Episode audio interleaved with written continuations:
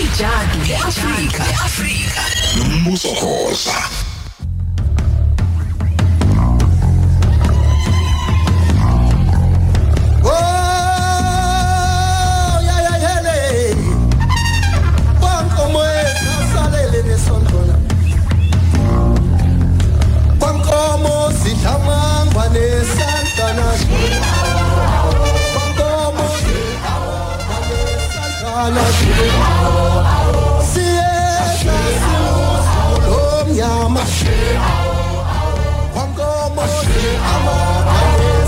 Sana aşkı al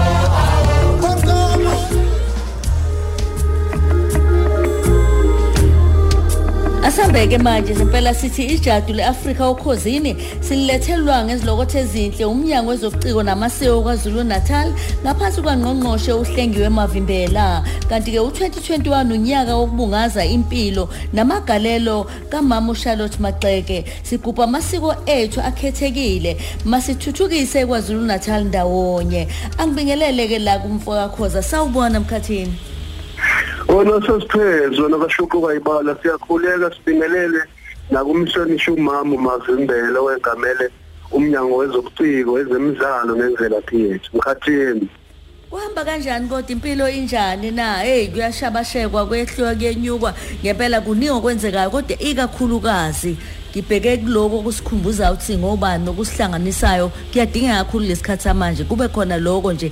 Lelo vuso lokuthi ngempela ayihlangani imhlathi yazanayo ngempela singakhohle la siphuma khona.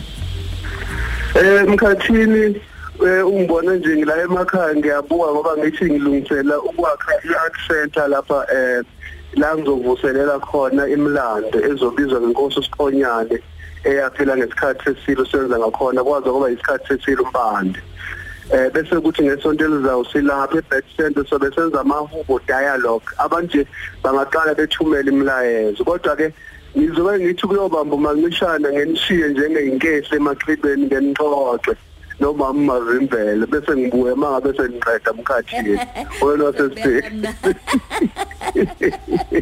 Hey ulimi lakho uyashelela unesisonga siyamangala njengamanje ukuthi Chaphela kuthiwa kathini indoda ehamba iviki indele emaqhibeni makuxhaxhazwa lapha lethi uyimfumba ngokwana ngoba ivuyika ngeingalo nangezandla. Xa usuka lapha nokuthi kuyeza ukuhambe emadodeni. Lokho ethi awungixhaxhazele mama.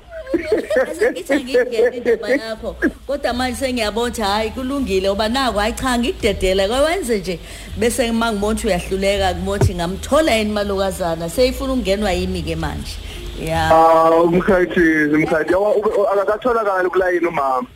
Ah, engathi ukhona uthi ngizwe awuthi sibingelele. Sawubona eh, sawubona MC Sawubona Lady D nabalaleli bokhozi FM ninjani sithando sami?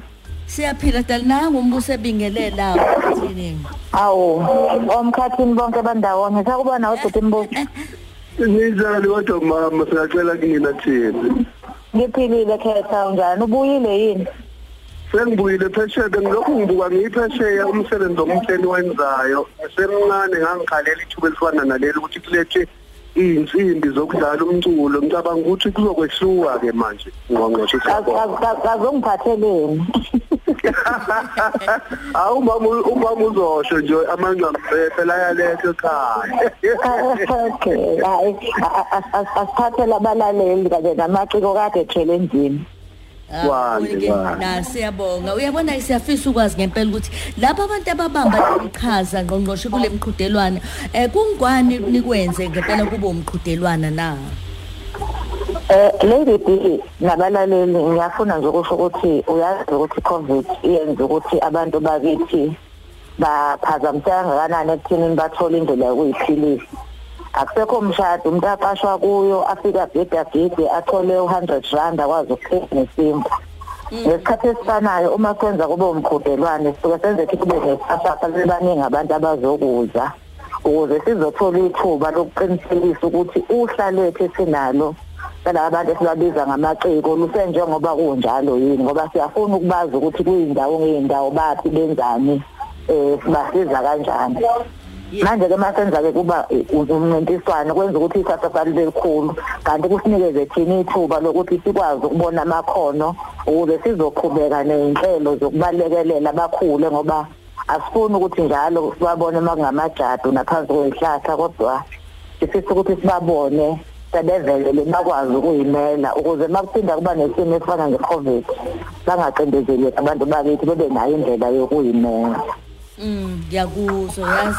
Uma ke sekudlulile ke ekwinweni o5000 o3000 no2000 kukhona isinyathelo esilandelayo? njengoba sengishilo le DP ngathi okokuqala siqinisekisa ukuthi i-database yethu i- i- i- i- siyakwazi ukuyivuselela okwesibili sizoke sesibona ukuthi uma siye emsini abantu bakhona abaningi bathanda ingoma. Kodwa kuphi la kufuneka basizwe khona kuye phambili? Mhlambe kulo maskandi khona uselungela ukuthi usengarekhoda.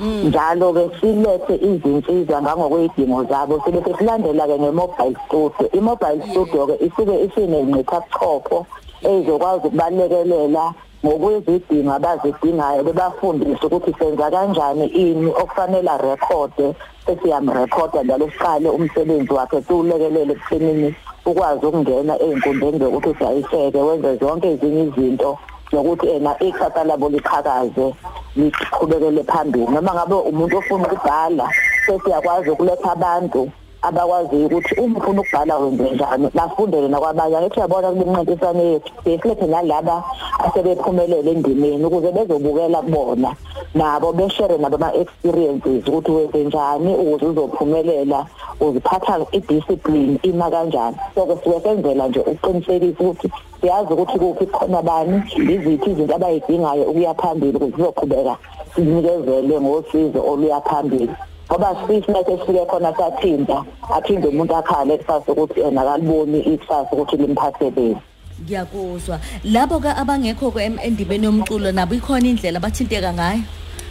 iqiniso lelo le-DB okokuqala nje masingale mbuthano yethu nale mncintiswano ngiba nabaphekayo uyazi ukuthi ukudla kwesintu eh kubaluleka ngakanani so ama-food cuisine iwona esiwasebenzisayo. Bese kuthi laba ababazayo abenza ubuhlalu abathungayo asakabi nazo iy'ndawo ezanele kodwa sibatholele indawo laphaya epavilion yokuthi beze bezobukisa ngomsebenzi wabo bakwazi ukuthi bayithengise imisebenzi yabo. Sizobashintshanisa-ke ngokwama-district.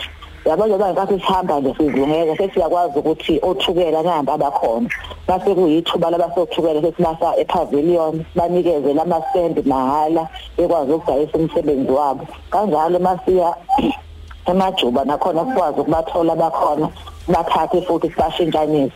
Siyazama ukukhulumisana nalezi ndawo ezizitolo ey'nkulu ukuthi zisiphi indawo yokwenza njalo. Kuseyiphaviliyoni kuphela manje sisayitholile kodwa siyaqhubeka siyakhulumisana nazo zonke ukuze umsebenzi wabo uqhubeke u- u- u- use- u- u- usabalale nendawo yonke. Or engiyikhohlwayo naseshaka marine nakhona sinayo futhi indawo yokuthi banikezele ngale mbukiso yabo. Siyabonga. Kafuphi nje sesivalelisa? Siyafisa ukwazi nayo iCovid-19 ithe ukuvala imicimbi eh, ukuthi ke yebo kuhle kakhulu. Bayafufusa bayafika bayangena endimeni. Eh, mhlambe khona yini intubane encane laba sebemkantshubovu kulolu kulolu hlelo? Eh lezi sifisa ngabe nje iCovid isiphelile ukuze abantu bakithi sibuyele empilweni eqhubekayo ejwayelekile. Kodwa ke uma kuwukuthi kusenze ngoba seku level 1 sikhona ukuthi sizokwazi ukuba nalo ithuba le ingoma nayo yonke lemncintiswano esiye sibe nayo imibukiso esiba nayo ikakhulukazi ngoDisemba sikwazi ukulekelela abantu bakithi beye phambili. Sinikela ukubalekela sikhulekela nje ukuthi iCovid akisixolele bakithi impilo ibuyele esimeni kade abantu bakithi belambile.